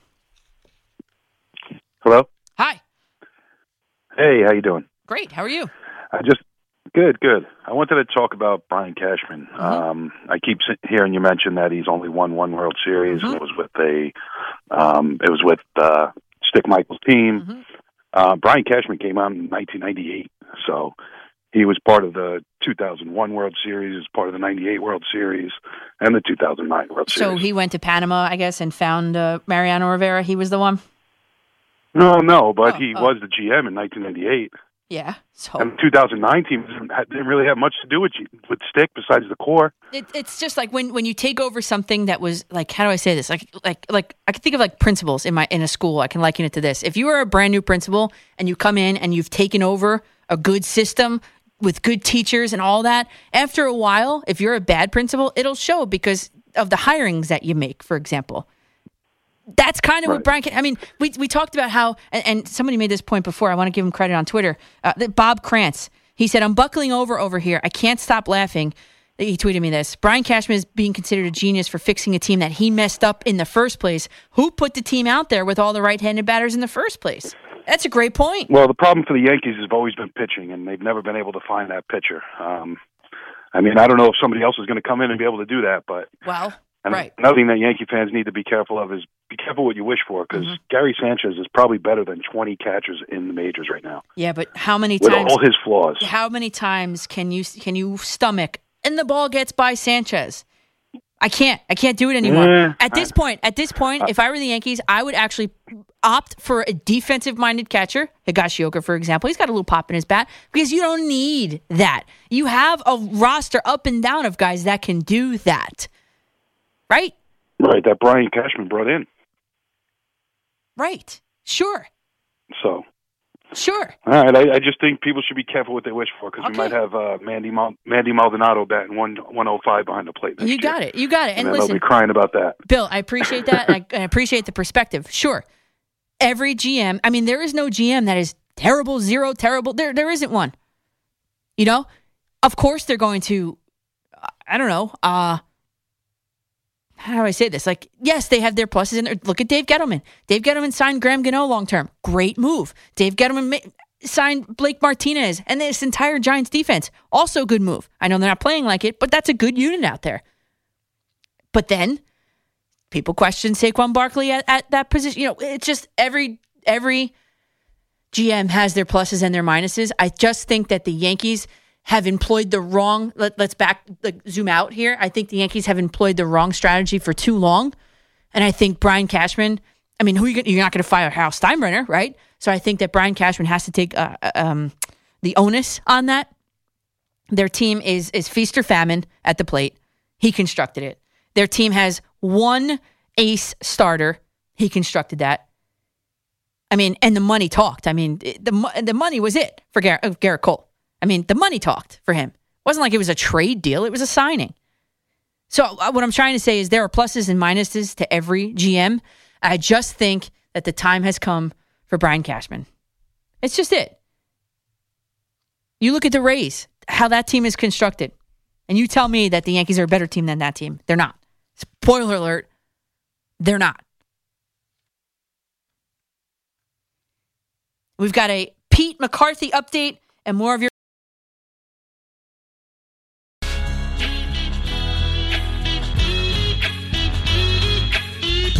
Welcome back to Danielle in the Daytime here on The Fan in New York City. There are about twenty-eight minutes left in the program or less. So this is your cue to call. Again, the, the uh, regular phone number isn't working. I know. I know. Crazy, right? So we're going to use the contest, contest phone number, eight six six, five four zero, nine three two six. Um, quick note. Maybe you saw it. Maybe you didn't see it. Did anybody see Conor McGregor's first pitch at that at, uh, the Chicago Cubs game at Wrigley Field? I mean, there have been some bad ones in the history of the history of first pitches. I mean, I think George Bush's, politics aside, I think George Bush's, after that nine eleven uh, attack and on the field at Yankee Stadium in the full armor from the rubber, Derek Jeter told him he had to do it from the rubber. I think that is among the best first pitches ever. But when you look at Conor McGregor, I mean, he rivals uh, fifty Cent for worst first pitch in the history of histories. I'm going to retweet this from uh, from John Boy. I'm going to hit retweet here so you can see it. It's at Coach M C C A R T A N. And Conor McGregor, who is a, a gifted athlete, right? I mean, was flailing all over the place. He's a lefty, and it just literally ended like people behind the home plate. I know there's a net there, but people were ducking out of the way. That's how bad it was. So I just retweeted it, and he didn't know what to do afterwards. He didn't know whether he should laugh or, or what. Just retweeted that. Conor McGregor's first pitch. Maybe his suit was too tight. I mean, I'm surprised he didn't rip his pants, to be honest with you. They looked that tight. And the jacket as well. Maybe next time he's got to do it without without the jacket on, at least. It took the catcher uh, quite some time to locate the ball and bring it back to him to take the, the photo. So that's embarrassing. I mean, it wasn't even close. He shrugged. So go ahead and you guys can get a laugh out of that as well. So we will go back to your calls. And then John and Susan with the Yankee pregame show will be coming your way at three thirty. Let's go Sparky in Dobbs Ferry. You're up next on The Fan. Well, how you doing today, Coach? I'm great. How are you? Good. Now, before a fellow called before mentioning how the Braves have won only one World Series with those great starting yes. pitches, mm-hmm. There's one reason and only one reason why they only won one World Series. What's that? The Yankees had Mariano Rivera, mm-hmm. and the Braves didn't. Yep. Okay? Two of their closers, Mark Wohlers and John Rocker. That's it. Okay? Yeah. I mean, great point. Because I'll tell you something. If the Braves had Mariano, they could have beat us very not easily, of course, but they that Mariano was vital. I mean, it changed. He changed everything. Now, you also mentioned before about um, you know, the Yanks, you know, getting a defensive catcher. Yankee history proves how that works, because in nineteen ninety-five, Mike Stanley was their catcher. The guy could hit, but the pitchers hated throwing to him, so they traded for Joe Girardi, and look what happened. Mm-hmm. Their pitching staff improved immensely.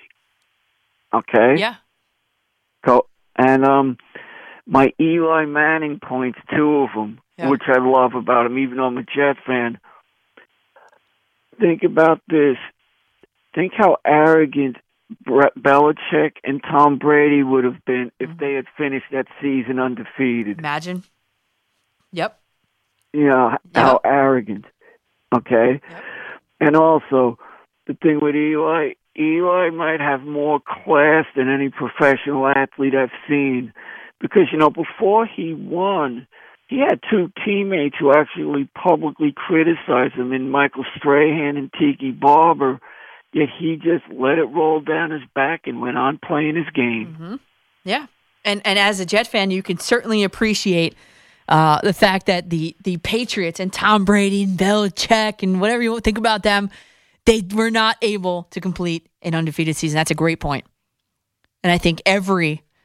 I think when you look at like the map of the United States and like the people that were rooting for the Patriots, like picture the map of the United States, right?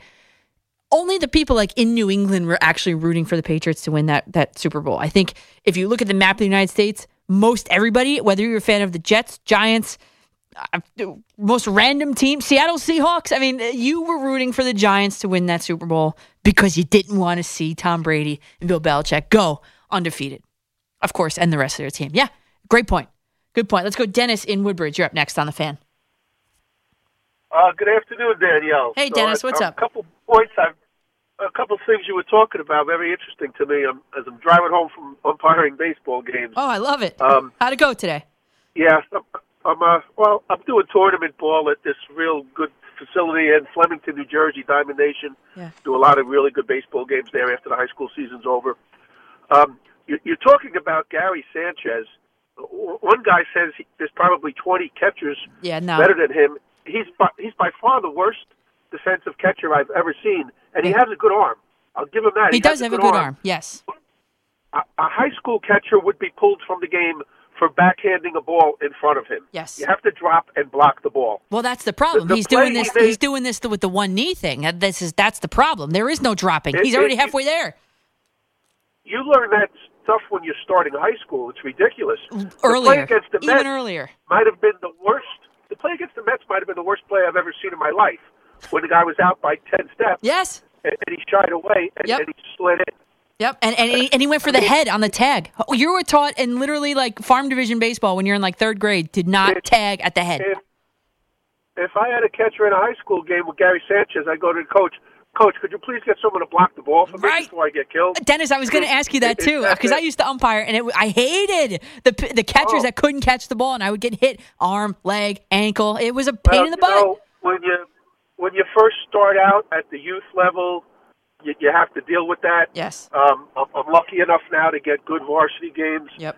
and, um, in, a, in a couple of good conferences, and the, and the catchers are very good. Mm-hmm. They block the ball. If they don't, the coach would pull them out of the game. Right. I mean, it's that bad. If they pulled the Gary Sanchez, they'd get pulled out of the game. Yep. It, it's it's that bad. Um, Wait, one other point you wait, were Dennis, talking about. Wait, Dennis, before we, before we move yeah, on to that, I, I just want to make the point of saying once more that it says a lot when your number one pitcher, Gerrit Cole, and your number two supposed pitcher, Corey Kluber, prefer to pitch to Kyle Higashioka than Gary Sanchez. That's all I'll say. Well, yeah, and before I go on to my Met point, I didn't know that um, Girardi had the problem with Sanchez. I never heard that, but it makes now it makes all the sense in the world. I mean, read between the lines, right? If he was a good defensive catcher. Right. Well, right. if he was a good defensive catcher, and he was, you know, that's got to bother the, the hell out of him watching Gary Sanchez catch. Yes. Because I'm sure he tried to work on him, teaching him the proper methods, right. and, and he, he just never did it mm-hmm. for whatever reason. Yep. He still backhand balls in front of him. The guy's been catching his whole life, so I, I can't comprehend why he catches like that. Yep. Um, so the one Met point you're talking about comparing Seaver and DeGrom, and I'm almost sixty-three years old, so I've been lucky enough to see both of them. Uh, it, it's a coin flip who, who's a better pitcher in their prime, but the one thing I remember about Tom Seaver, if it was a nine-inning game, a ten-inning game, he was there for the whole game. Right. And, and that has to matter for something because, um, you know, a few years ago, that was Madison Bumgarner's claim to fame with Walt. In a big game, he wasn't coming out of the game. Mm-hmm. And um, I don't know what's changed, what's evolved in the last twenty, thirty years. Oh, the analytics. That, that's an easy answer, Dennis. Come on. The analytics tell you what? You can't third time through the order. They, you know, they're not as effective third time through the order or X, Y, Z. There's so many different reasons to pull these guys that they don't allow them to pitch well, like that anymore. Well, Tom Seaver was effective the third time through the order. I'll tell you that. Yeah, in a different era, yeah. for sure. And Dennis, yeah, well, th- thanks you know, for the call there, Dennis. I appreciate always hearing from umpires because I used to be one myself, so I appreciate that. Oh, uh, okay. All right. Thanks.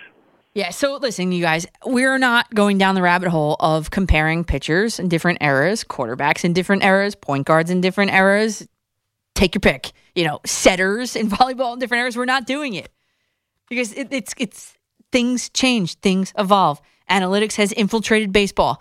Analytics in, in, in baseball has... From every aspect of baseball, evolve the game. I mean, th- someone tweeted me before, Michael Inagri, I think, tweeted me before, and he said there's a reason why p- batters don't hit four hundred anymore. Like, yeah, because the game has evolved. And we are not, we were not comparing Seaver and DeGrom. Other than to say that they are among two of the very best pitchers to ever wear a Mets uniform. We're not comparing them. Connor, we're not taking any more calls about comparing any player from... You know, other shows might do it. I don't like doing it because there are glaring differences between, I mean, look at football. You can't compare Tom Brady and, let's say, uh, John Elway. The football, the National Football League changed the rules to slant it, to score more, to to benefit the offenses and uh, and the quarterbacks. No more quarterbacks are getting laid out anymore. You can't even touch a wide receiver past whatever it is, ten yards. That has slanted in the favor of Tom Brady. I mean, it's it's just a natural evolution of the game. So we are not going to compare that. Please, let's not do that. Okay, let's go Jason in Milford, Connecticut. You're up next on The Fan. Jason! All right, Jason, you're going to have to give us a call back there, man. And again, you guys, that, that the phone number we're using is eight six six, five four zero, nine three two six. Not the regular phone number. It is down. Let's go Mickey in Massachusetts. You're up on The Fan, Mickey. Hi, Danielle. Thanks for taking my call. Hey, thanks for making it. Uh, I'm glad about your last comment. Um, I wanted to talk about Montgomery's year. Yeah. And then a quick co- and then a quick comment on Sanchez and Torres. Go ahead. So the thing you just mentioned, I, I this drives me crazy. I'm on a Yankee blog, Yankee Fans Online. Mm-hmm. And, you know, so many of these people, they're downgrading Montgomery because they're living in the past. What do you mean there by that? There are two pictures. Well, there are two pitchers this year right now that have two hundred innings. There's about five or six more. I looked this up this morning mm-hmm. that maybe might make two hundred based on their last one or two starts. Montgomery's Complete not one games, of them. I did it. No, no, no, yeah, no. no I, like thought, I thought that's where we were going. I was like, no, no, no, no. Okay. So where I'm going with where I'm going with this is yeah. I looked up mostly every stat. Okay, Montgomery's E R A is what, three point five nine? I think he's twenty-third in all of baseball with starting pitches out of what, one hundred fifty to one hundred eighty pitches this sure, year? About, sure. Um, his average start is five point one innings. Mm-hmm. I looked this up also. I was a little shocked. Mm-hmm. I thought the average start would be about six innings. Yes. It's five. Yep. Exactly. Okay? Exactly. And his He had seventeen starts in a row. I just heard this the other day. I couldn't believe it, mm-hmm. where they scored three runs or less for him. Mm-hmm. That was before his last start. Um, seventeen. It's unbelievable. The guy's record conservatively this year should be like twelve and four. Yeah. You know, and, and personally, I love the guy. I think he's finally coming into his own this year, mm-hmm. and he's young. And I hope, I think the bar could be very high for him if he continues this progression.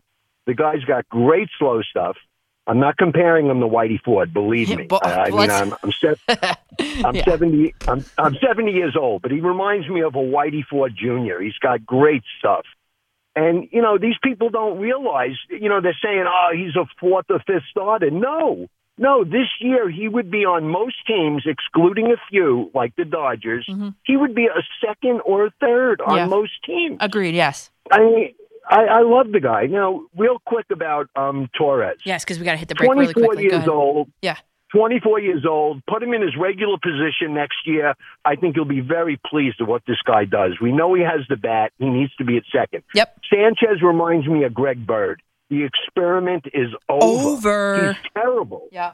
Done over. deal. Done. Um, you know, he's got to go. He, he's got to go. They got to get a shortstop, keep Gleyber at second, and get a catcher and go from there. Yeah. Get rid of uh, Cashman. His time, Cashman's time has come. I love the guy. He brought us five championships. How can you not like him? But you know what? His time has come. He's yeah. not dealing with today's game properly. Right. Mickey, so, great points anyway. there, Mickey. Thanks. I appreciate it. Keeping that short and sweet. Okay. Appreciate it. Um, and Gleyber Torres, by the way, before we talked about his arbitration years, I just looked it up as you were talking. He's got uh, he's not an uh, he's not a free agent until the season of twenty twenty-five.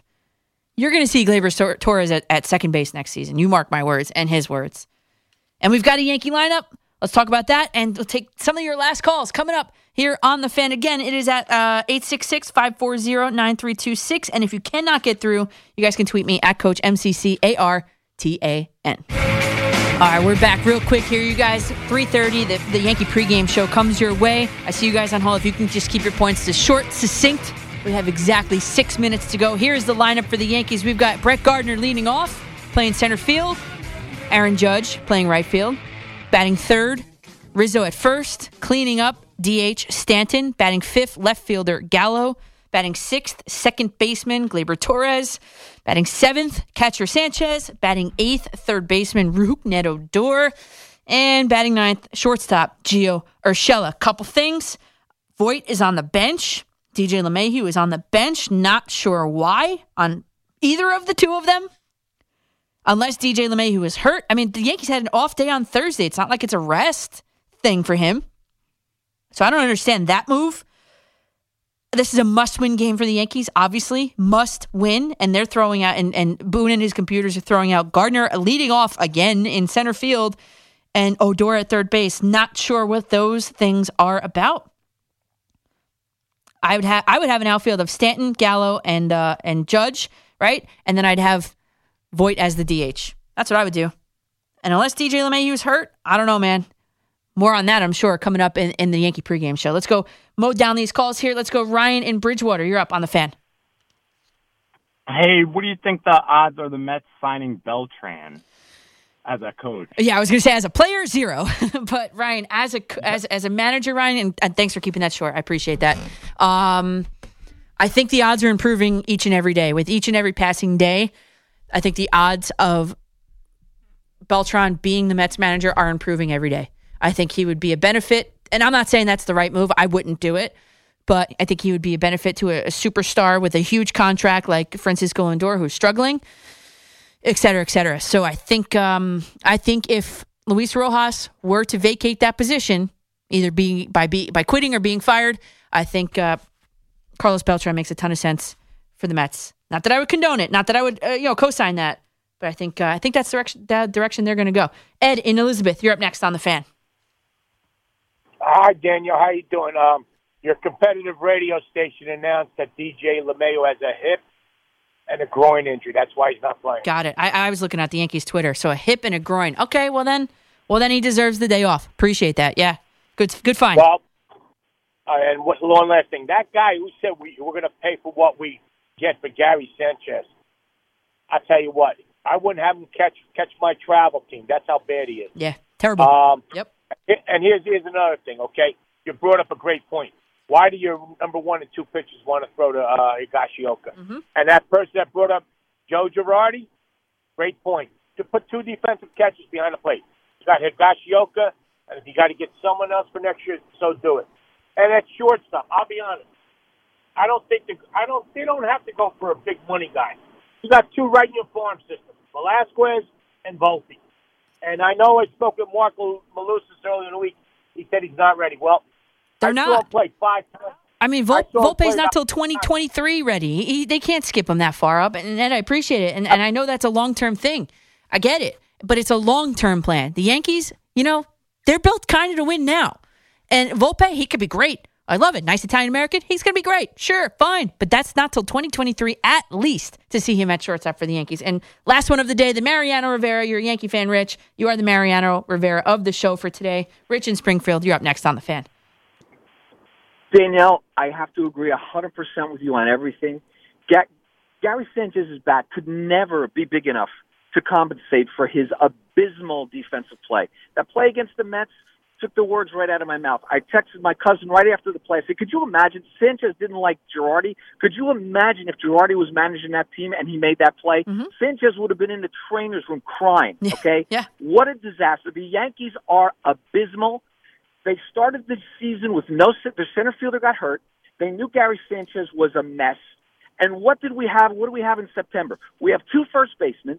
We have two second basemen. Our second baseman is playing third base. Our third baseman is playing shortstop. They still don't have a center fielder. Yep. Gardner belongs in the dugout, and Sanchez is a disaster. I will listen to your response. Yeah, Rich, you nailed it, and thanks for keeping that short and succinct. And, and here's the other thing, too. If you're a pitcher, right, and you're looking at Gary Sanchez behind the plate, and he calls for, let's just say, a sinker or something in the dirt, if you're a pitcher on the Yankee staff, there's a level of confidence there that, like, I, I liken it to, like, a video game, like the confidence meter, like, above, like, a player, right? So the, the confidence meter that a pitcher would have in a catcher, I guarantee you it's not full if there's a pitch called for in the dirt. I wouldn't want to throw a pitch in the dirt, and then you, like, short-arm the ball, and then it goes by the catcher anyway because he stinks. That's the kind of thing we're talking about. Zach Britton lives in the bottom of the zone. I know he's not pitching anymore this season, but you know what I'm saying? There's a level of confidence that is also destroyed by the fact that he can't get in front of a ball. He cannot move laterally because his one knee is down. That's a problem. Okay? Sure. So he the way the reason why his knee is down is so he can frame pitches better. Okay, but framing pitches better versus blocking a ball with a runner on second or third base, I'm t- I'm telling you to pick your knee up and, and squat in a, in a traditional catcher's position. I mean, seriously, for the mobility factor alone. And not to mention the confidence factor in the pitcher. If you throw it inside or outside like a Conor McGregor, you're done for. You're just done for. And by the way, I'm sitting here in a hat. I got I got a quick thing before the music starts here. A quick little gift from Michael Inagri from Florida. It's a uh, New York Yankees um, Field of Dreams cap. So I got that on right now. Connor, looks good, right? It does, yeah. Very fashionable. So thanks to Michael Inagri. I got a little... little, little uh, fun in my in my mailbox when I got here today, which is great. So um, we'll see what the Yankees do today. I, I you know, okay, and then one more time, the reason why D J LeMahieu's not in the order is because he's injured. Got it. Got it. Everybody, we understand that. And um, we'll see what happens. That, that could be a huge blow for the Yankees moving forward. All right, so thanks to all the callers and your cooperation on calling the other phone number, not the regular one. You guys are great, and I could not have done this without you. I love coming here talking with you guys, especially in the daytime. If you miss any portion of today's show, you can hit that Odyssey app's rewind feature and select the start of the show, which was one p.m. Connor Green, awesome job behind the phone, uh, behind the glass, on the phones, on the music, and everything today.